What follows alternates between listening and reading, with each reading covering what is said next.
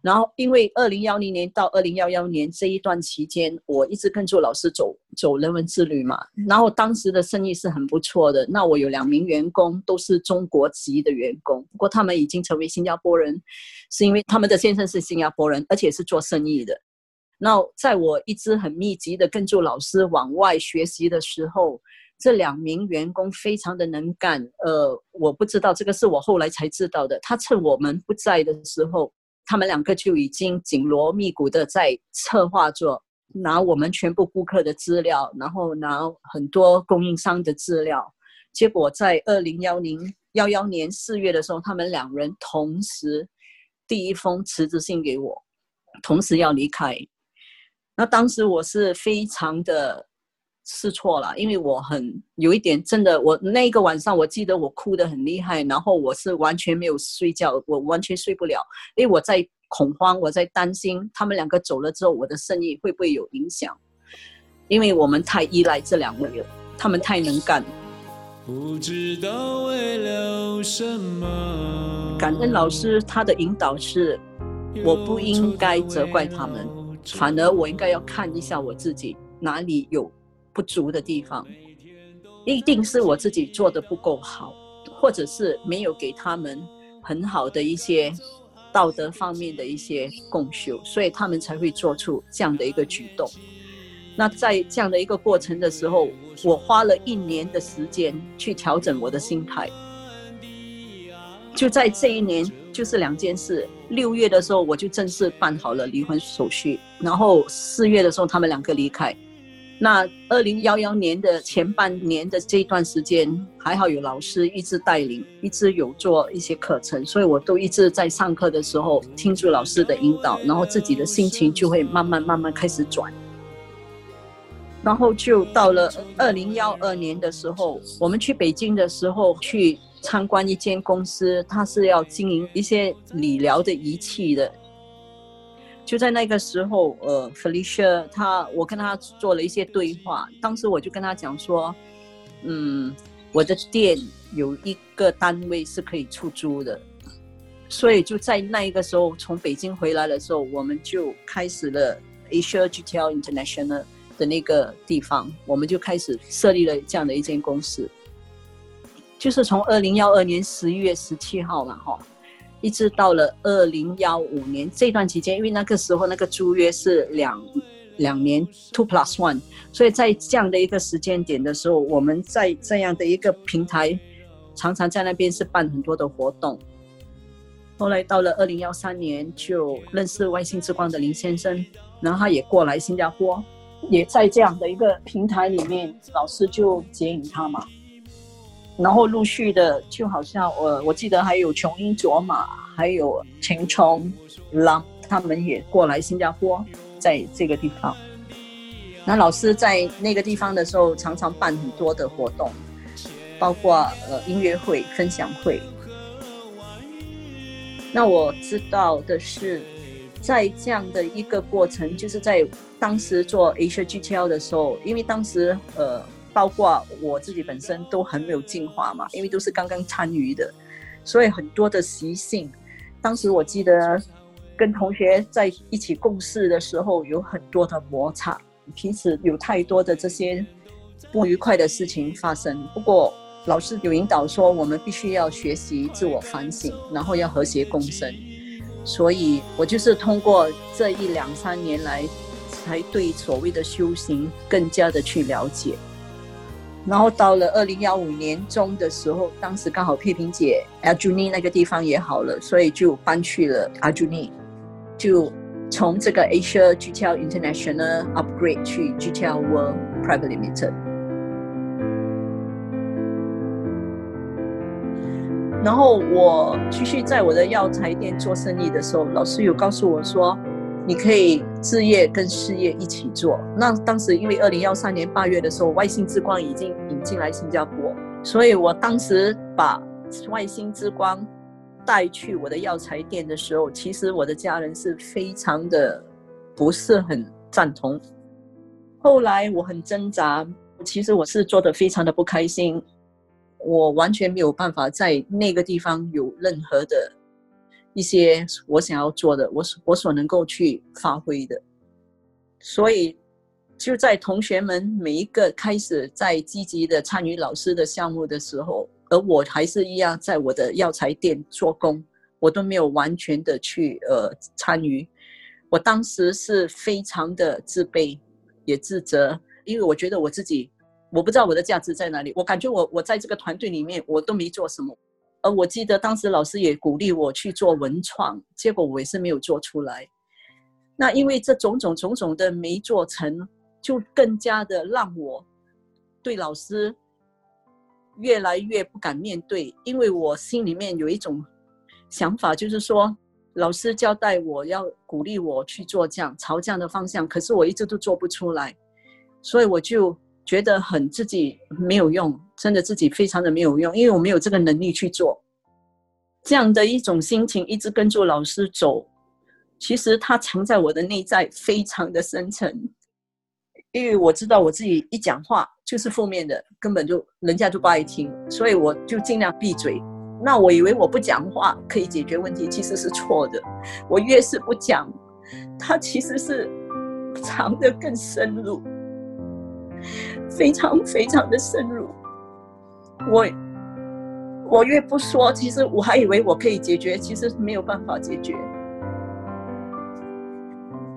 然后好不容易等，我一直等到了二零幺九，就是去年嘛，我有这样的一个机会。自己在看牡丹店，我发现，在牡丹店，其实我是非常的开心，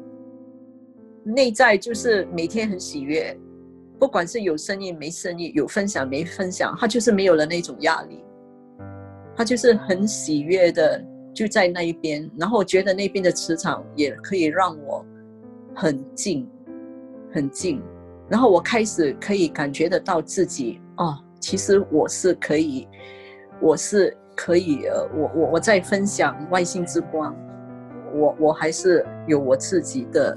一个说法，就是我我我，因为以前我觉得我自己不行嘛，哈，然后后期去年十月的时候有阿夏，现在我的感觉就是阿夏他也能够让我去表达、去传输我想要说的、做的，然后他也让我觉得我自己有一个价值在那边。所以我的修行路，我知道我自己还有很多的习性是需要去改进，然后我希望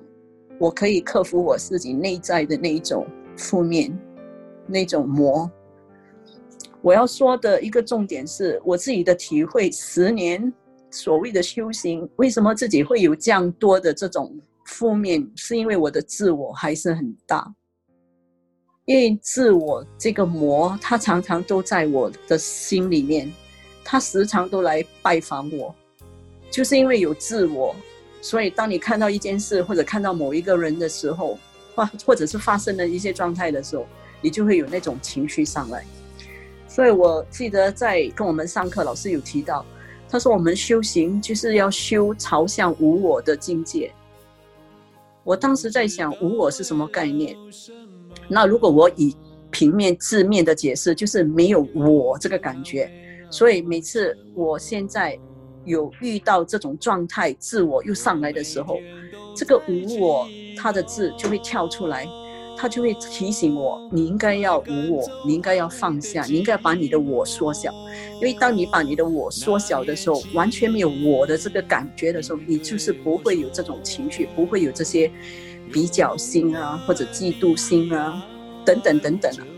用这样的方式来一直提醒我自己。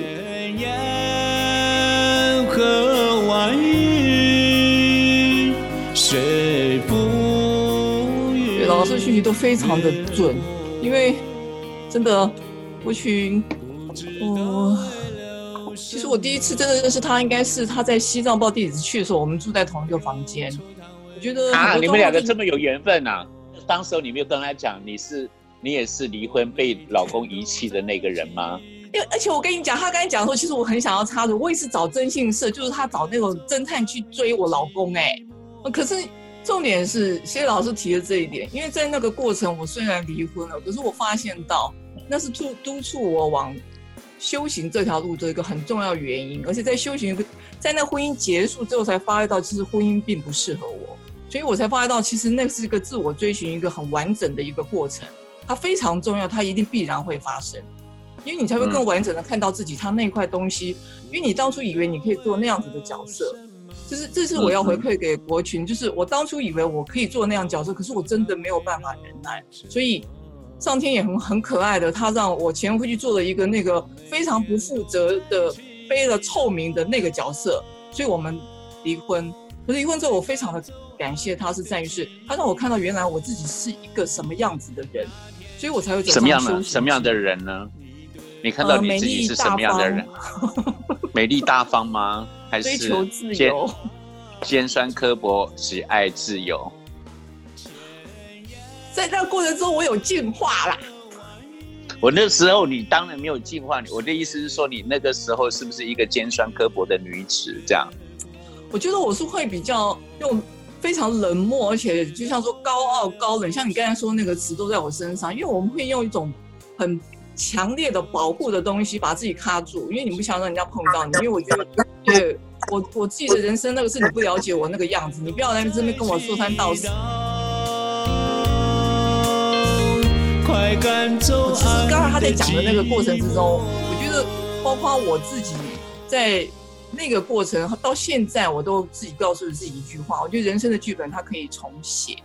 因为我觉得老师在引导国群那个过程中的时候，他事实上就一直在改变他的心念，在转化他的能量。因为那那那些事情他都已经过去，而且可以被转化、被重写过。它是存在，可是他用什么样的方式去看待它？所以国群在讲的时候，我觉得我听到一个很棒、很棒的地方，就是我觉得他是一个很有能力而且非常坚强的人。他在你看，光学那个中药材，我们大家看到那个头都不知道几条杠了，他却可以用自学的方式累积自己到现在这样子一个程度，这是我非常佩服的地方。所以我觉得他的优点绝对不是像他自己说的是这么的少，还包括他很自卑什么的。我觉得这东西他他是他自己是如何去看待自己这件事情。然后他最后有一段在分享，他在后面包括他去做外星之光，还有包括他做很多东西。其实我自己有这种感受，因为我自己很认真的做过外星之光，因为我觉得我在在这个团体中，我也没有位置，我也没有价值。我想拼命追着像非常成功的像丽梅，或者是像其他的人。其实我我对那时候的自我否认跟自卑是非常的强烈的，而且我自我攻击是很严重。自我攻击，诚如像国群说的，那种攻击，你以为是藏在内，事实上你所散发出的能量跟你的言语那个东西，它事实上是不自觉，它都透露出那种负面的状态。可是我觉得我走到现在，你不只是只，你不是只有会攻击你自己吧？你是不是就在攻击别人呢？所以我们以为，我以为我可以隐藏的很好，事实上是没有办法。嗯，所以郭群他在讲那个阶段的时候，其实我可以理解。我可以理解的是他在说那个过程的时候，因为我我我们只是用不同的方式去表达出来，因为我本来就是个比较会说话的人，无论用什么样的话语，我都可以攻击他人，可以一刀插死你那种人。所以他在说的时候，嗯，我就只有一个很大可以回馈他的，就是我觉得它负面它不会消灭掉，它会和你并存。可是当负面来的时候的时候，其实你要接纳它，因为我们一定要跟它共生共。存，它不可能被消灭，因为正和负、光明和黑暗它是一起的。所以今天不是说我今天黑暗面起来的时候我就如何如何，而是我们要很真实的去面对它的时候，然后有勇气去突破它。我觉得这才是修行中我们才会不停的成长。因为其实我包括我在老师身上也是这样，当他有什么样子负面的时候，他是毫不吝啬的坦诚他、接受他之后，他找到方法去突破他。我觉得那才他才能成为一个大师的。一个非常重要的阶段。当然了，我们虽然很希望我们大家都可以在修行上，呃也可以成为一个什么小咖的什么那个，所以我觉得，我觉得基本上音乐老师在前面他一直在如实这样做的时候，我觉得，呃，我会朝那样子的方式去修行，因为去掩盖或者是说自己在批判自己，说自己做不到这件事情的话，我倒不如觉得如实真实的去看见他，说跟他共生共共存，就是我刚才。听那个国群的时候，其实我很有感触，我啪啪啪就写下来了。这就是我，呃，谢谢国群，因为他的生命故事，他带给我，呃，我觉得很多启发。所以在他在讲的过程之中的时候，我就很如实的写下他带给我的感受，所以我谢谢他，因为他带给我很深刻的一些自己在反省这块的一个领悟，所以谢谢他。谢谢维奇。